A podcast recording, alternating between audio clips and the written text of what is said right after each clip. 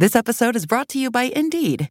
We're driven by the search for better. But when it comes to hiring, the best way to search for a candidate isn't to search at all. Don't search, match with Indeed. Use Indeed for scheduling, screening, and messaging so you can connect with candidates faster. And listeners of this show will get a $75 sponsored job credit to get your jobs more visibility at Indeed.com/science. Just go to Indeed.com/science right now and support our show by saying you heard about Indeed on this podcast. Terms and conditions apply. Need to hire? You need Indeed. This episode is brought to you by Anytime Fitness. Forget dark alleys and cemeteries. For some, the gym is the scariest place of all, but it doesn't have to be. With a personalized plan and expert coaching, Anytime Fitness can help make the gym less frightening. Get more for your gym membership than machines. Get personalized support anytime, anywhere. Visit AnytimeFitness.com to try it for free today. Terms, conditions, and restrictions apply. See website for details. There's no better feeling than a personal win. And the State Farm Personal Price Plan can help you do just that.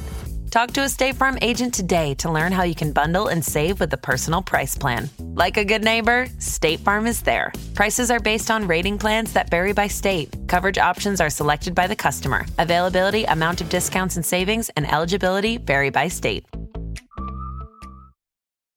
Hi, I'm Wendy Zukerman, and you're listening to Science Versus from Gimlet Media.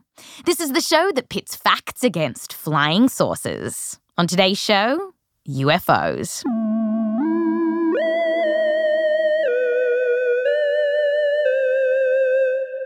You might think the idea of aliens visiting Earth and UFOs is kind of crazy, perhaps the stuff of people in tinfoil hats or conspiracy theorists.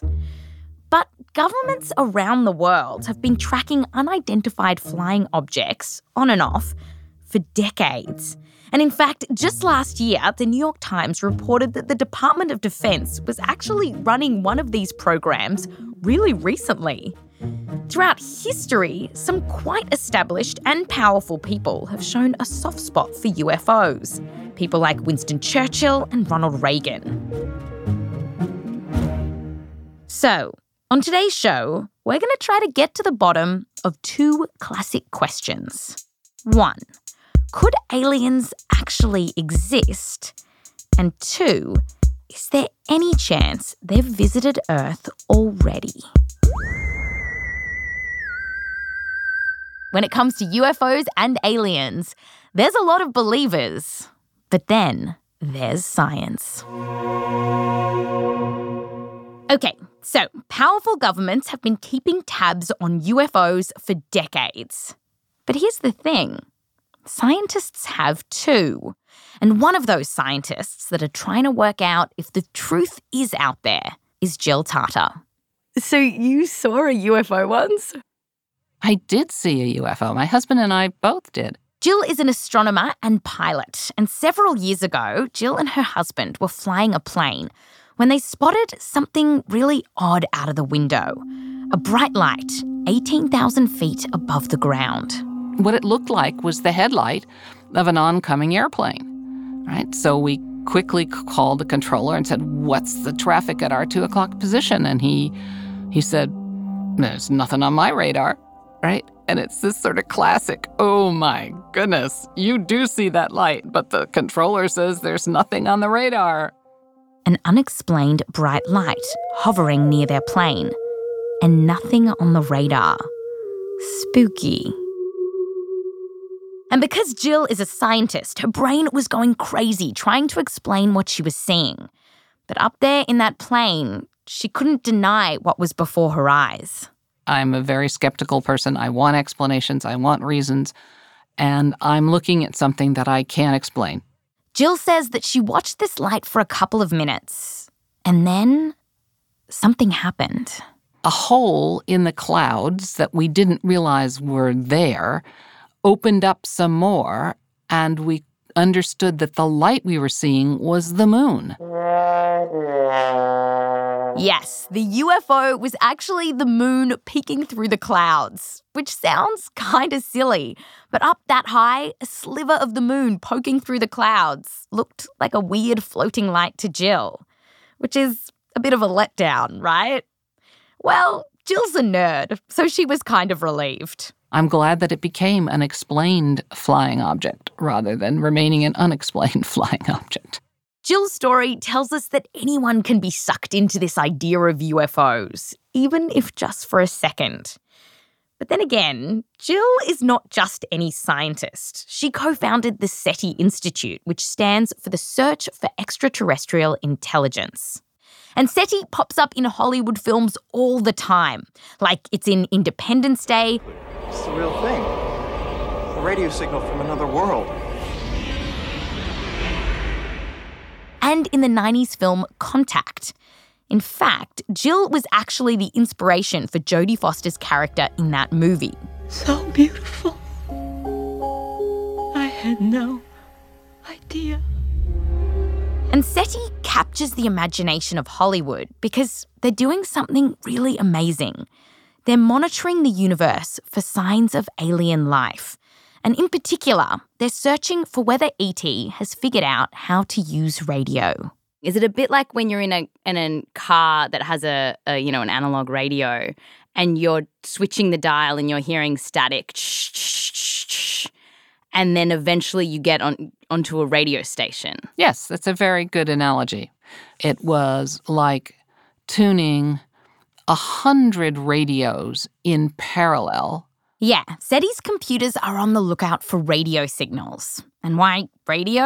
I mean, that's so old school. It's all about podcasting now, right?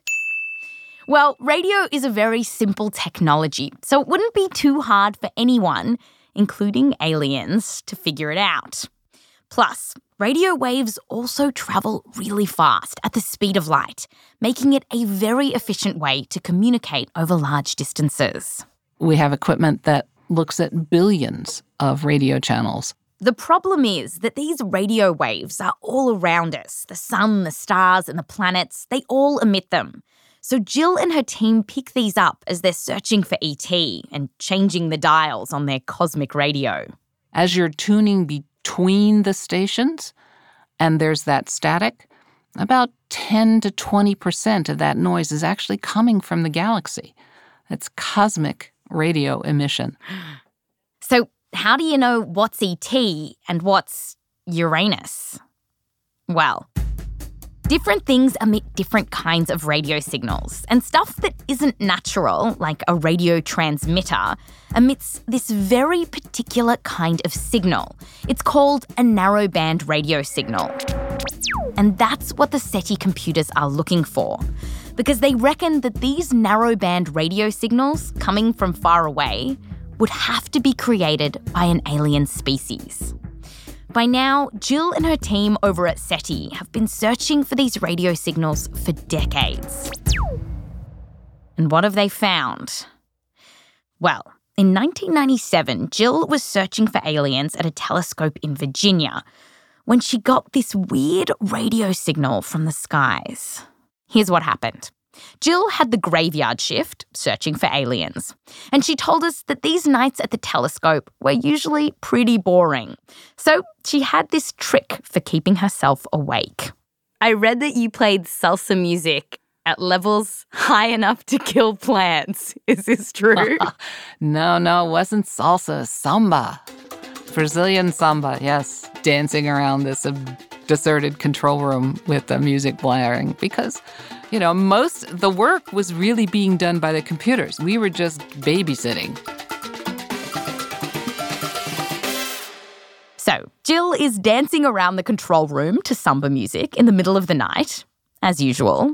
And suddenly, the SETI computers start freaking out, telling Jill that it's found a weird signal coming from space. So clearly this isn't Mother Nature. It's a technology. A technology from an alien? Well, before Jill gets too excited, she starts doing some tests. And we're imagining the samba music is still playing. One of the tests involves moving the antenna of the telescope back and forth to see what happens to the signal. You move the telescope away from the source you were pointing at, and the signal should go away if it's actually coming from a distant extraterrestrial source. And it did. It did. Okay, so now Jill knows that she has this very clear particular signal which seemed to not be natural, and it seemed to come from one place. So Jill is thinking, whoa, this is really happening. I got really excited then. I woke up my colleague who was still sleeping in the dorms, and he came in, and we kept working around trying to figure out different things that we could do that might tell us whether the signal was really what we were beginning to think it was. And then Jill starts calling and waking up more SETI scientists. SETI Institute freeze-dry room. We have all the aliens you need. Just click 3 for frozen aliens. Punch 4 for preserved aliens. 4. Sorry, Wendy, you do not get any aliens. What? What's up?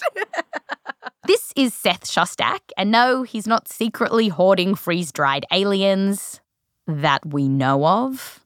He's a senior astronomer at the SETI Institute. There are a couple of SETI locations on that night in 1997. Seth was on the West Coast and Jill was on the East. And when Seth got this call, he knew it could be a big deal. When the boss calls you at home, it's usually not good news. Seth, I think you ought to get down here. There's an interesting signal. So now the SETI scientists are on high alert, thinking this might be a signal from ET. And if they're right, this could be the most important day in human history. This was their Contact movie moment. For real. I was very nervous. I couldn't sit down. I didn't sit down. I never sat in a chair that whole evening. And so for a full day and night, the SETI scientists on both sides of the country are now frantically trying to figure out what this signal is.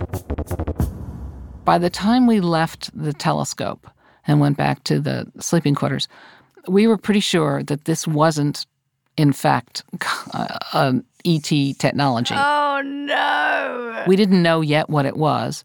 Jill says that after hours of monitoring this signal, they could see that it was changing in this particular way that suggested it wasn't coming from the far-off alien planet they thought it was.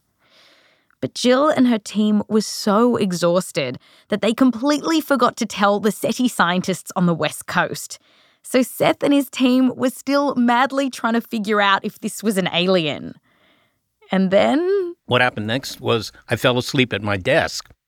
And to Seth, this is kind of funny when he thinks about all the conspiracies that people have about what would really happen if scientists discovered an alien signal. If you ask the public what they think would happen, the government would shut us down and take over everything and, you know, whatever. But this showed that, well, actually none of that happens. What actually happens is that you go upstairs and fall asleep on your desk. Okay, so if this was no alien, what was it? Well, eventually, the team figured out that the signal was coming from a spacecraft called SOHO. I know, right? SOHO? More like, oh no. Anyway, this spacecraft was helping scientists to study the sun. SOHO was beaming information to Earth about the sun's surface and solar weather patterns. And that's what the SETI computers had picked up and what Jill had confused for aliens. Yeah, it was a disappointment. On the other hand, like the UFO that I experienced, it did end up having an explanation. It did not remain a mystery. That day in 1997 goes down as one of the most exciting days in SETI history, which is all to say that they haven't found any aliens. But Jill hasn't given up. She says the search for intelligent alien life has really only just begun because space is just so big. Here's how Jill explained it to us. She says, if you think about space, like the oceans on Earth. So how much have we searched in 50 years? And my calculation said, well, it's about 1 8-ounce glass of that ocean. So that's it. That puts that in perspective. It's because we haven't really looked yet. And so you believe that there is fish in the ocean? I believe that that's a really good question to ask. And the fact that one glass doesn't turn up a fish doesn't yet mean that there are no fish in the ocean. Just keep fishing. And this is an argument you hear a lot, that there are so many planets in the universe. Intelligent life just has to have sprung up on one of them. We asked Seth about this. And how many planets are there? Well, we know roughly how many planets are in the galaxy in the Milky Way. It's roughly a trillion, with a T, trillion. And we can see 2 trillion other galaxies. So, you know, the 2 trillion times a trillion is 2 trillion trillion. It's a lot of trillions. Yeah, that's a big number. I mean, really, that's, you know, usually it's compared to the number of grains of dry sand on all the beaches of the Earth. It's bigger than that. Okay, so all those trillions, that's a bit of a back-of-the-envelope calculation, probably on the high side. But still, everyone who studies this agrees that there is a kangaroo pouch full of planets out there, which is all to say that there's a lot. And even when you limit it to planets that we think could be the right size as well as the right temperature to host life, planets in the so-called Goldilocks zone, where it's not too hot and it's not too cold, but it's just right. Well, there are still billions and billions of these planets out there. And it's these estimates that have Seth really excited. He just can't believe that Earth is that unique. If life, intelligent life, brewed up here, surely it would crop up elsewhere. I would be surprised if there was something very special about Earth. Increasingly, scientists are agreeing that there is probably life out there, somewhere in the universe. Where it gets contentious is whether that life is pond scum or intelligent enough to build a radio transmitter. Another point of contention: these aliens might have built their radio at a totally different time to us, like maybe thousands of years ago, and now they're dead and gone. Still, Seth is optimistic about one thing. He says we might not have to wait too much longer to settle some of these arguments. Because Seth says the tech is getting so good that we're no longer dipping a cup of water into the ocean. We're starting to pull out buckets. If this experiment's going to work, it's going to work in the first half of this century. You spend so much time thinking about it, so it's not so exciting. But I really thought that this was not something that could happen in my lifetime. Well, just be careful when you cross the street, so that, you know, your lifetime is long enough to see this happen. Right? Okay, so other scientists we spoke to thought that this timeline might be a bit optimistic. But still, if it's not crazy that there are other planets that could host intelligent life, and that we might even find that life in the next few decades, what about this idea that aliens have already visited Earth? How crazy is that? After the break, we're tackling one of the biggest UFO conspiracies, Roswell. And we've got answers.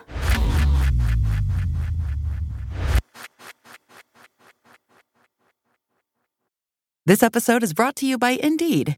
We're driven by the search for better. But when it comes to hiring, the best way to search for a candidate isn't to search at all. Don't search, match with Indeed. Use Indeed for scheduling, screening, and messaging so you can connect with candidates faster. And listeners of this show will get a $75 sponsored job credit to get your jobs more visibility at Indeed.com/science. Just go to Indeed.com/science right now and support our show by saying you heard about Indeed on this podcast. Terms and conditions apply. Need to hire? You need Indeed. This episode is brought to you by Anytime Fitness. Forget dark alleys and cemeteries. For some, the gym is the scariest place of all, but it doesn't have to be. With a personalized plan and expert coaching, Anytime Fitness can help make the gym less frightening. Get more for your gym membership than machines. Get personalized support anytime, anywhere. Visit AnytimeFitness.com to try it for free today. Terms, conditions, and restrictions apply. See website for details.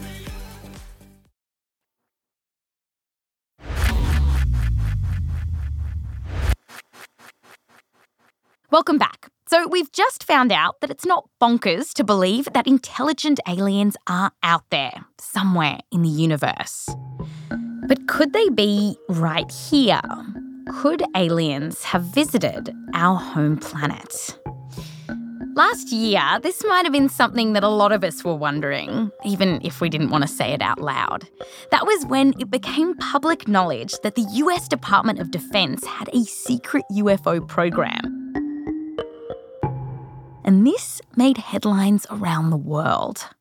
To maybe our favorite story of the day, what looks to be a case of real-life X-Files. The existence of a secret government program to investigate UFO sightings. My personal belief is that there is very compelling evidence that we may not be alone, whatever that means. Whatever that means, that was the former US government official who headed up that UFO program. And even before this news story broke, there were already declassified documents showing that the US government had been investigating UFO sightings on and off since the 1940s. So, what does the government know about UFOs? Do they have any evidence that aliens have visited Earth? We asked David Clarke, an investigative journalist and researcher at Sheffield Hallam University in the UK. And he's been trolling governments for decades to find out what they know about UFOs, writing his first letter to the UK Ministry of Defence when he was a teenager. My mum said, "Oh, you've got a letter from the government." And I remember sort of tearing open the envelope and finding this quite polite letter saying, "Thank you for your letter. The Ministry of Defence..." But sorry, mate, there's no good evidence that we've been visited by aliens. Still, that didn't throw David off the UFO trail. He's kept at it, and in particular, keeping a close eye on revelations about one of the most infamous UFO conspiracies of all time, Roswell.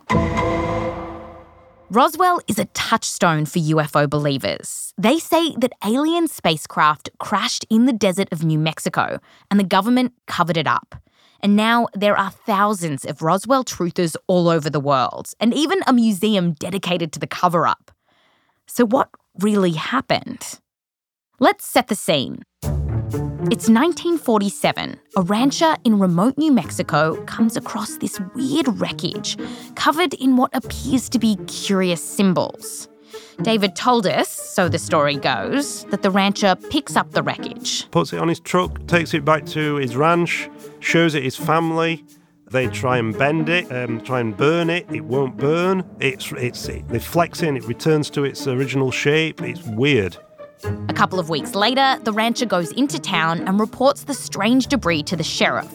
He pretty much says, "Guess what I found? What do you think this is then?" The local sheriff doesn't know. So then he contacts the Air Force and eventually they put out a press release pretty much saying, "Nothing to worry about, kids. This is nothing odd. It's just a weather balloon tracking winds high up in the sky." Big letdown. Oh, it's not a flying saucer after all. It's a weather balloon. But of course, that's what they'd want you to think. So what really happened? Well, the funny thing is that Roswell actually was part of a secret government program. So there was a government cover-up. Yes. Just not with aliens. Yes. So David told us that they weren't tracking aliens. They were tracking the Soviets. Remember, this is the late 1940s. The Cold War was just starting, and the Americans were worried about the Soviets building an atomic bomb. So the American military has this kind of crazy idea to use large 70-foot balloons loaded with different kinds of equipment to try to detect if the Ruskies were exploding nuclear bombs. And they did a bunch of tests releasing all these balloons around the United States to see if their idea might work. But they were trying to keep this hush-hush. Secrecy was endemic. It was part of the Cold War mindset. The problem was that according to a declassified government report, these giant balloons were unsteerable and they often went rogue. Like one balloon landed on top of a Brooklyn tavern and another, they said, in Roswell, New Mexico, where that rancher would find it. Here's David. Turns out years later, it emerged that what he'd actually seen was one of these giant balloons.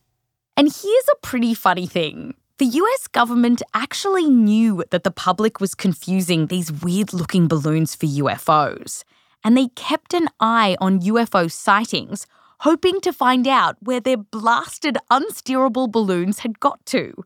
Our senior producer, Caitlin Saurey, asked David about this. So from a government perspective, the alien conspiracy was actually working in their favour because they could keep track of these balloons. Yes. Wow. What a good way of putting the Russians off the scent by encouraging these stories about flying saucers. So, yes, Roswell was a government cover-up, but not nearly as fun as the one UFO truthers would have us believe. Okay, so there's an alternative explanation for Roswell. But that's just one UFO file. David has looked through literally thousands of reports of UFO sightings from the UK government. I would say probably 60 to 80,000 pages. 60 to 80,000 pages of UFO reports. Yeah, must be something like that. I mean, don't forget, I didn't do this in one afternoon. This is over 20 years. 20 years of trawling through the public stories of weird sightings and odd experiences. And what did he find? Any real UFOs? Well, about 90% of the things that people reported ended up being identified. And it turns out that people confuse all kinds of things for UFOs, including the lights from a Tina Turner concert and even Richard Branson's blimp. But more often, David says that these now identified objects have a fairly mundane explanation. Balloons, aircraft, even things like birds flying in unusual formations, unusual weather conditions, ball lightning, and also you have people who deliberately make up their stories, hoaxes. They're a huge part of the phenomenon. And David told us that planets and stars also get confused for UFOs, in particular the planet Venus. Venus is often low and bright in our sky, and when you view it through the lens of our atmosphere, it can distort, looking a bit like it's moving about. But not everything can be explained by Venus and Tina Turner concerts. 90% of these objects were identified. But that still leaves a cheeky 10% of these sightings that have no explanation at all. So, what's that got to do with it? Got to do with it? Well, 10%, that's not nothing. I mean, could some of them, like even just one of them, be intelligent life visiting Earth? Does David believe? People have extraordinary experiences. There's absolutely no doubt about it, and we can't explain all of them. David's like, just because we don't know everything, it doesn't mean it's an alien. I challenge anyone to sit down, do the same thing that I did, go through every single one of those pages and come out at the end thinking, yes, we're being visited by aliens. But still, the unexplainable does leave the alien spacecraft door ajar, even if it's just squeaking open. So how hard would it be for an alien spacecraft to visit Earth? Like, we have this vision that they would just press a button from their alien spaceship and kablam, they'd be here. But seriously, how would they get here? Well, that's coming up after the break.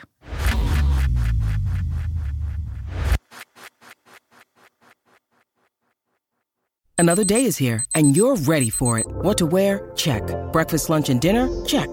Planning for what's next and how to save for it? That's where Bank of America can help. For your financial to-dos, Bank of America has experts ready to help get you closer to your goals. Get started at one of our local financial centers or 24/7 in our mobile banking app. Find a location near you at bankofamerica.com/talktous. What would you like the power to do? Mobile banking requires downloading the app and is only available for select devices. Message and data rates may apply. Bank of America N.A., member FDIC. This episode is brought to you by Essentia. A better you starts with better hydration. Essentia is on a mission to inspire people to do what matters most. Their proprietary ionization process transforms water from any source into ionized alkaline water, providing water that's 99.9% pure with a pH of 9.5 or higher. Essentia overachieving H2O, the number one ionized alkaline water. Shop now.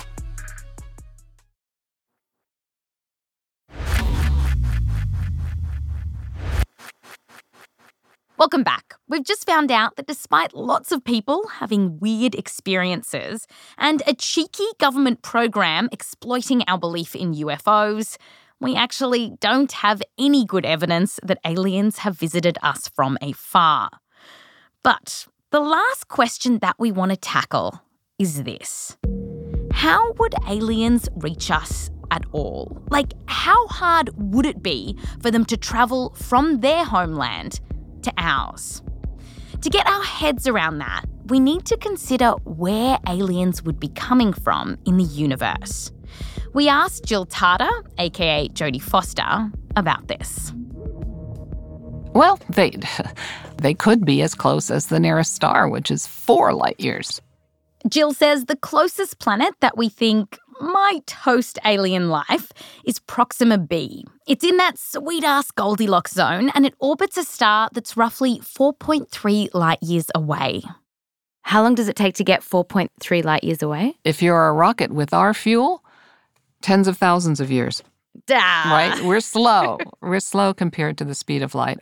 We actually did the calculations, and for an alien ship to come from Proxima B to Earth using our rocket fuel, it would take more than 100,000 years. Plus, a study came out last year suggesting that this planet, Proxima B, might not have an atmosphere, which would make it hostile to life, at least life like us. So it looks like we might have to go even further out for intelligent alien life. How much further out? Seth at SETI has thought about this question long and hard.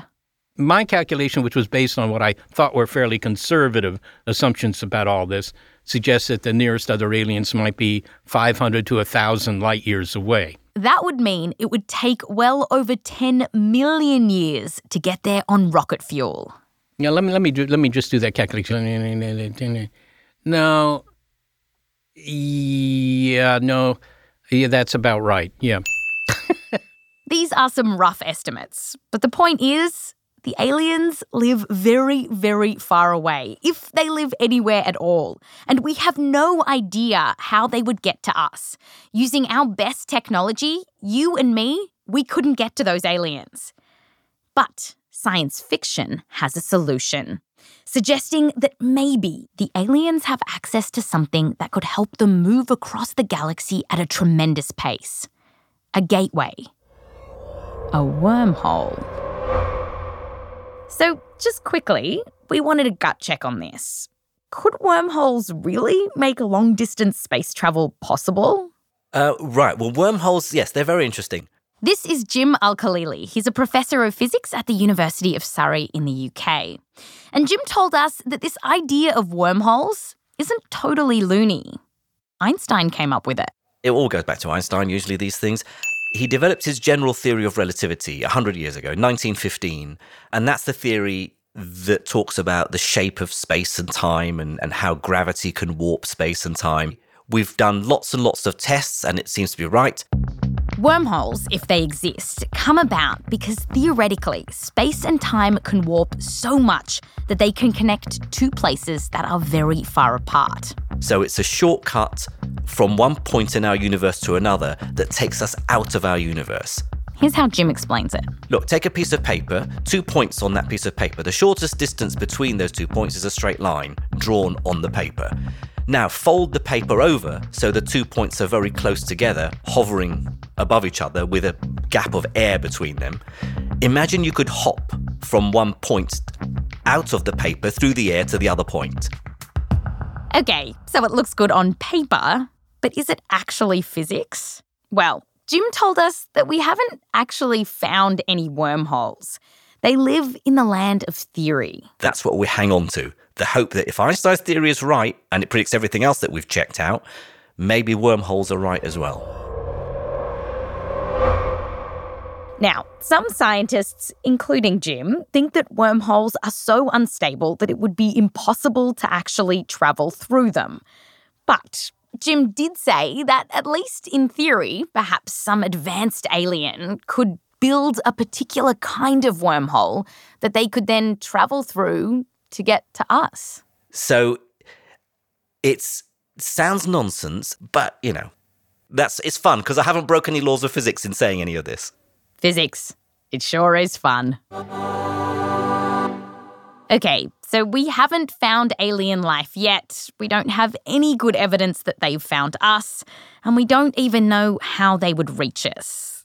But still, there are a lot of planets out there. Kangaroo pouches full of them. So who knows?